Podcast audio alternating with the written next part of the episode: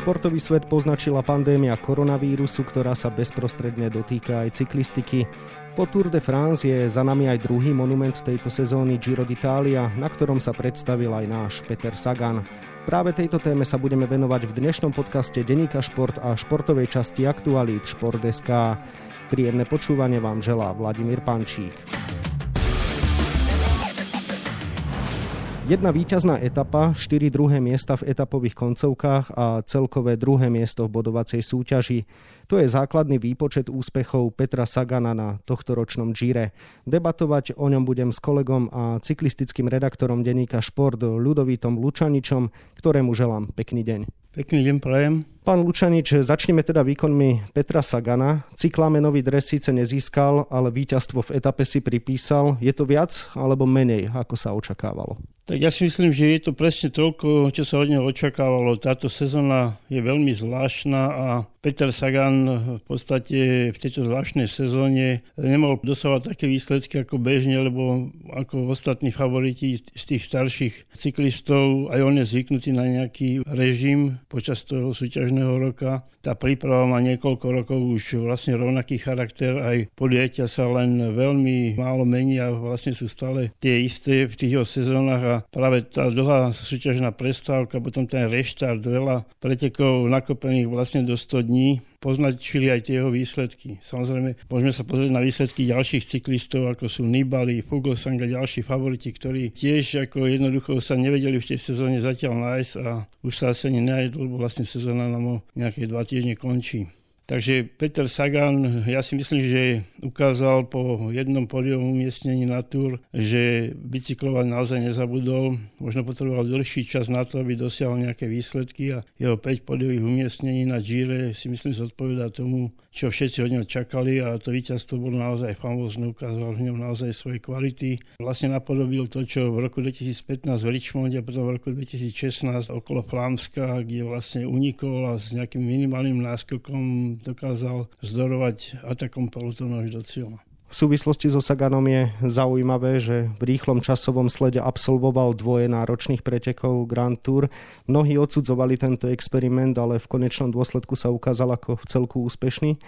Súhlasíte, dá sa povedať, že mu účasť na Tour de France pomohla k lepším nohám na Giro d'Italia? Tak Peter Sagan potrebuje dlhší čas na rozjazdenie, aj preto on štartoval sezónu väčšinou v Argentíne alebo v Austrálii, aby už vlastne o dva mesiace na klasikoch bol v tej plnej forme Teraz na to jednoducho nebol čas, lebo každý vie, že on veľmi neobľúbuje eh, pripravovať sa na trenažery doma, čo možno niekomu vyhovuje. On potrebuje jazdiť v prírode, rôzne obmedzenia, ktoré boli. Jednoducho mu nedovolí trénovať tak, ako on je zvyknutý a to sa vlastne ozrkadlilo na tých prvých štartoch. On jednoducho, bolo na ňom vidieť od toho 1. augusta, že nie je v dobrej forme, nie je v ideálnej kondícii na to, aby mohol vyhrávať. Prišla túr vlastne veľmi rýchlo po nejakých 4 týždňoch a tam sa tiež dlho hľadal. Hoci teda malej zelený dres na sebe, ale veľmi ľahko o ňo prišiel na tom Gire predsa len sa ukázalo, že už má v nohách nejakých možno 5000 e, súťažných kilometrov najazdených.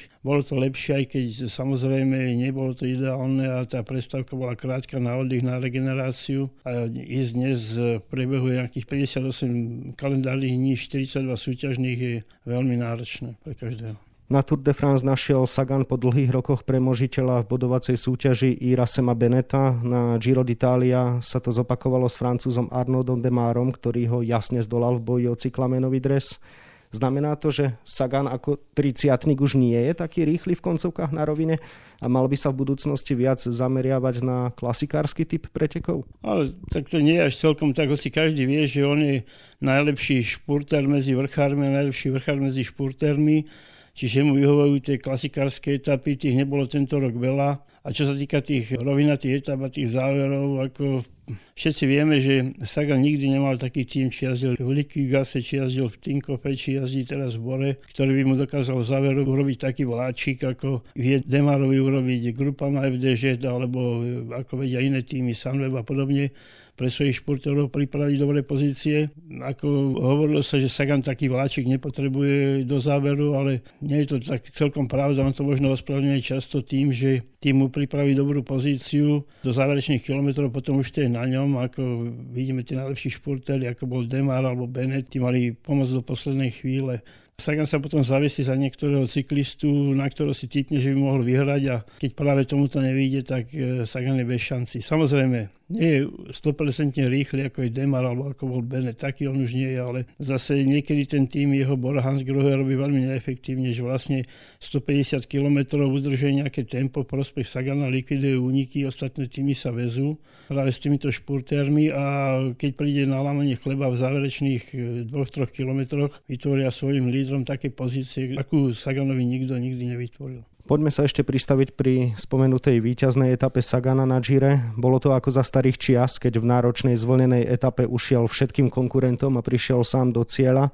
Myslíte si, že práve toto je pre neho cesta do budúcnosti? Snažiť sa o ten úspech v stredne ťažkých zvlnených etapách, kde môže šprinterom v kopcoch ukázať chrbát? Určite. Ja verím, že by to aj na Tour, aj na Gire, hlavne na Gire v niektorých etapách dokázal. Lenže zase to boli také etapy, v ktorých nemali zájem ťahať ani špurterské týmy, ani vrchárske týmy. Pre vrchárov to boli také tie mierne zvlnené etapy veľmi ľahké a vedeli, že tam sa nebude rozhodovať pre špurterov zase možno trošku ťažšie, ako by tí ich čistokrvní špurteri potrebovali. A potom to bolo na Saganovi. Bora sa snažila často likvidovať tie tzv. uniky dňa, v ktorých sa ocitlo viacero cyklistov, ale nevždy sa im to podarilo a práve na to Sagan doplácal, že vlastne v tých etapách nemal záujem nikto ísť a žali úspechy uniky. Vráťme sa k Giro a teda k aktuálnej atypickej sezóne. Takzvaná cyklistická bublina na Tour de France sa ukázala ako úspešná a preteky sa dokončili takmer bez pozitívnych prípadov. Na Gire to už bolo trochu iné a viacerí cyklisti Dokonca aj dva celé týmy zamierili predčasne domov po pozitívnych testoch. Myslíte si, že Taliani niečo podcenili v porovnaní s Francúzmi, alebo jednoducho iba doplatili na to, že pandémia koronavírusu bola v októbri už viac na vzostupe ako v septembri? Tak e, možno bola pandémia na vzostupe, ale zase naozaj ja som zažil aj na vlastnej koži aj Tour de France a Giro d'Italia, ako tá organizácia na Tour de France sa nedá porovnať s ničím. To je ako, to 100% klape všetko a ja verím, že aj tí Francúzi tento rok e, urobili naozaj z tých pretekov bezpečné preteky aj pre cyklistov a pre ich sprievod. Nechcem povedať, že na Gire sa to nejak veľmi podcenilo, ale čo boli ohlasy s týmov, bolo jasné, že neboli vytvorené všetky podmienky podľa toho, ako UCI to stanovila. My na okolo Slovenska napríklad sme to rešpektovali do bodky, nemali sme tu žiaden pozitívny prípad, lebo vlastne cyklisti, sú také nariadenia UCI, že cyklisti museli bývať buď po jednom hotelu, alebo po jeden tým na jednom poschodí, museli byť tzv. bunky, museli sa stravovať samostatne a ako čo prichádzali správy z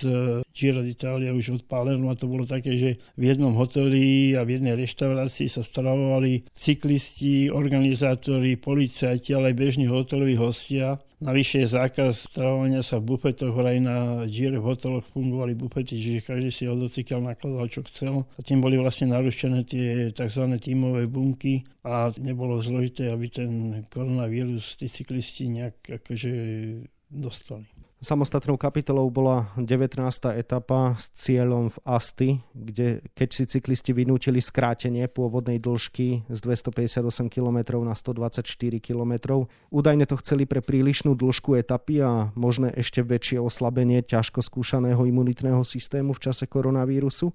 Šéf pretekov to síce povolil, ale všetkým v etape, ktorí v nej niečo dosiahli, vzal zase odmeny tak v tomto spore ste vy na strane cyklistov alebo skôr organizátora? Ťažko jednoznačne povedať. Isté je to, že v Taliansku akoby sa predbehali v tom, že musí Giro prejsť celým Talianskom. Tie etapy sú neuveriteľne dlhé, niekedy úplne zbytočne dlhé. Sú veľké presuny a tak ďalej. Ja som čítal správu Ralfa Denka z Borhansgro, že v ten deň museli opustiť hotel o 6. Ráno bývali ďaleko, štart bol plánovaný niekedy na 10. Urobiť 19. etapu dlhú 251 km bez jediného nejakého kopca, kde by mohlo byť niečo zaujímavé, by pripomína tak trochu obdobie, keď sa jazdili preteky mieru, že bola 200 km etapa, kde absolútne sa tí, mohli, tí cyklisti mohli spať na tých bicykloch. To bolo absolútne nezaujímavé. A takisto si myslím, že keby tá etapa 250 km bola niečím zaujímavá, že sa idú nejaké okruhy v meste alebo niečo, že to je pre divákov atraktívne, ale zlé počasie, v podstate etapa, ktorej mohla rozhodovať maximálne koncovka zase nejakých športérov, nebolo to zaujímavé pre cyklistov. Mali v nohách veľa kilometrov a pred sebou vlastne sústo, ktoré je o ničom, takže ja si myslím, že tí cyklisti si vyžiadali, dobre si vyžiadali to, že aby sa tá etapa skrátila, to si myslím, že prospelo aj tej etape, bola rýchla, pekná, zaujímavá ale na druhej strane zase viem, že Mauro Vegny, čo je generálny riaditeľ pretekov, sa veľmi čertil a povedal, že to niekto zaplatil, no zaplatili to cyklisti. Takže ja by som sa postavil na stranu cyklistov. Pandémia koronavírusu sa zrejme tak skoro neskončí. Aký vývoj možno v cyklistike očakávať do roku 2021? Budú pretrvávať protiepidemické opatrenia? Naďalej sa budú napríklad obmedzovať kontakty cyklistov s fanúšikmi? Napokon máte s tým aj ako organizátor nedávnych pretekov okolo Slovenska určite svoje skúsenosti. Tak ja si myslím, že Medzinárodná cyklistická únia UCI ako jedna z mála svetových športových organizácií síce pristúpila na možno niekedy až drastické opatrenia, že v tých cieľoch diváci nie sú a podobne, ale na druhej strane zase chce, aby tá cyklistika žila, aby tie týmy žili. Vlastne zase pre každý tým je dôležité, aby bola tá reklama, takto tie týmy mali tých svojich sponzorov v televízii, pre nich prenosov z etap. Ja si myslím, že cyklistika žije, bude žiť. Je otázka, že ako, ako sa tá pandémia bude vyvíjať. Ja som optimista a verím, že čoskoro sa to zlepší a bude to pokračovať. Vráťme sa k športovej stránke Gira. Viacerí favoriti zlyhali. Spomenuli by sme možno Fuglsanga, Nibaliho. Niektorí zase išli predčasne domov ako Yates či Thomas. Celkovým víťazom sa stal Brit Hart a to ešte 15 etap strávil v rúžovom drese lídra pretekov Portugalčan Almeida, čiže ďalší pomerne menej známy cyklista, ktorý sa doteraz profiloval viac ako domestik. Ako sa z tohto hľadiska pozeráte na Giro 2020? Je prichádza nejaký nástup mladej generácie, alebo je to stále len dosah tej viackrát spomenutej pandémie? Ja by som povedal, že to je predovšetkým dopad tej pandémie, ale zase držím palce všetkým týmto mladým cyklistom. Ja by som začal tak zoširšie, že Nibali povedal počas Gira, že vlastne prichádza nástup generácie mladých a zdravých cyklistov. Ako som už spomínal v súvislosti s Petrom Saganom, cyklisti, ktorí majú, ja neviem, 27, 30, 35 rokov a teda medzi nimi boli aj všetci tí favoriti na Gire, majú nejaký zaužívaný režim, majú nejakú tú skladbu pretekov, celý ten tréningový plán len obmieniajú veľmi sporadicky. Teraz prišlo niečo, čo výrazne zasiahlo do tej sezóny, do tej prípravy a vôbec do tých pretekov. Nikto nevedel, kedy a ako sezóna odštartuje, či vôbec odštartuje. Tí cyklisti sa pripravovali viac menej začiatku tak, aby si udržiavali kondíciu. Teraz prišlo 100 dní, medzi nimi 3 Grand Tour, ktoré výrazne ovplyvnili aj štartovky takých cyklistov ako Peter Sagan, že išli Tour a Giro, bolo menej, viac bolo už tých, čo idú teraz z Vueltu a boli na Tour Jednoducho tí mladí sa dokázali asi lepšie adaptovať v tej situácii, v tej sezóne toho koronavírusu. Starší cyklisti jednoducho doplatili na tú dravosť mladých a na to, že sa tí mladí cyklisti dokázali vyhecovať, pripraviť na tieto preteky a videli sme to, že vlastne na Tour vyhral Pogačar rozhodol sa vlastne v poslednej časovke, hoci on nepatril medzi tých cyklistov, ktorí by nemohli ašpirovať na popredné umiestnenie, ale v prípade Harta alebo Hindleyho alebo aj Almeidu na Gire to bolo veľké prekvapenie. Sú to chlapci všetci, ktorí vlastne ešte stále súťažia v tej kategórii tzv. mladíkov do 25 rokov a vlastne s výnimkou Keldermana, ktorý bol na bronzovom stupienku v celkovej klasifikácii. Sú to cyklisti, ktorí boli aj na tých popredných priečkách ženách súťaží o biely dres. Je to určite možno nástup mladej generácie, hoci ja celkom neviem, že ak tá sezóna by sa na budúci rok dostala do úplne normálnych kolají, či by Hart dokázal obhájiť víťazstvo na Gire, či by dokázal Almeida jazdiť e, v tom rúžovom tričku 15 etap, keby tá etapa sa vyvíjala normálne od januára, od februára až do oktobra. A zase na druhej strane si myslím, že s Pogačarom treba rátať. Tak ako s Bernalom tento rok sa dalo rátať, len vlastne pod jeho problémy na Tour sa podpísal jednak aj tá pandemická situácia, ale aj nejaké jeho zložité osobné problémy, ktoré mal doma. Takže v Kolumbii, kam sa vrátil, potom zase prichádzal do Európy v neistote, lebo nevedel, či sa cyklisti z Latinskej Ameriky dostanú dostanú do Európy. Takže bolo to v prípade Bernal také zložité, ale Bernal Pogačar sú myslím budúcnosť e, svetovej cyklistiky. Nechcem povedať, že Hard, Hindley a Almeida nie sú, ale asi by to mali zložité, keby sezóna bola normálna.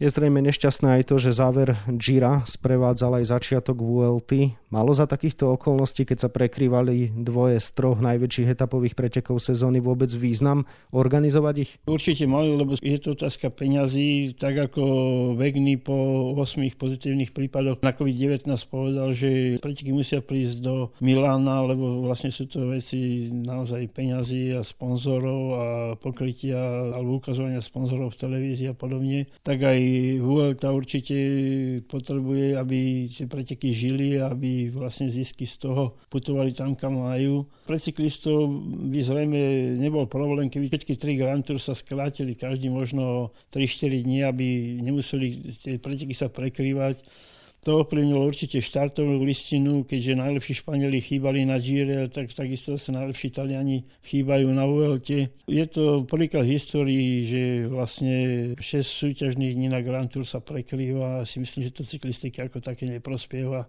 ani to zájmu. Určite Vuelta bola v tieni Gira tento týždeň, teraz prichádza naraz Vuelta, ten cyklistický fanúšik, teda má tú cyklistiku vlastne nepretržite, ale štartovkám to neprospieva určite. Saganom sme začali, tak Saganom aj skončíme. Vieme už tak povedať zbilancovať tú jeho sezónu a zaznievajú samozrejme aj nejaké tie reakcie. Kritici už nahlas hovoria o ústupe Petra zo svojich pozícií, fanúšikovia zase reagujú, že po 30 len vystúpil z klubu nesmrteľných medzi bežných smrteľníkov, no stále bude patriť medzi favoritov a bude vyhrávať etapy a môže bojovať o dresy na tých najvrcholnejších podujatiach.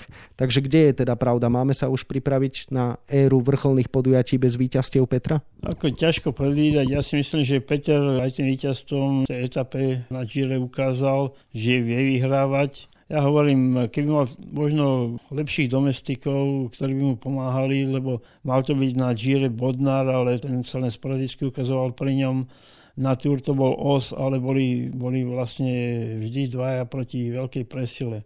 Peter určite nezabudol vyhrávať, určite má rovnakú túžbu vyhrávať, len hovorím, sezóna, ktorá bola veľmi zvláštna, sa veľmi aj zvláštnym spôsobom podpísala pod jeho výsledky a ja verím, že ako určite nie je ešte taký, že by musel pomýšľať na skončenie svojej kariéry alebo na to, že už nebude vyhrávať. Toľko môj kolega z denníka Šport Ludovít Lučanič, ktorému ešte želám. Pekný deň. Pekný deň všetkým poslucháčom. Viac informácií zo sveta športu nájdete na webe Šport.sk a samozrejme aj v denníku Šport. V jeho dnešnom vydaní si môžete prečítať aj tieto témy. Generálny riaditeľ futbalistov Eška Slovan Bratislava Ivan Kmotrík vyvolal vášne svojim pobytom na lavičke v šlágri z DAC. Najskôr zápas na barcelonskom Camp Nou, teraz prichádzajú ďalšie výzvy. Futbalista Robert Maxi po prestupe do maďarského Ferencvárošu užíva Ligu majstrov. Anton Gabel prekonal koronavírus, na basketbalových palubovkách zažil mnoho náročných súbojov, ale tento bol pre neho ozaj ťažký. Na 24 stranách bude toho samozrejme oveľa viac. Scenár dnešného podcastu sme naplnili, zostáva nám sa už iba rozlúčiť a zaželať ešte všetko dobré. Od mikrofónu pozdravuje Vladimír Pančík.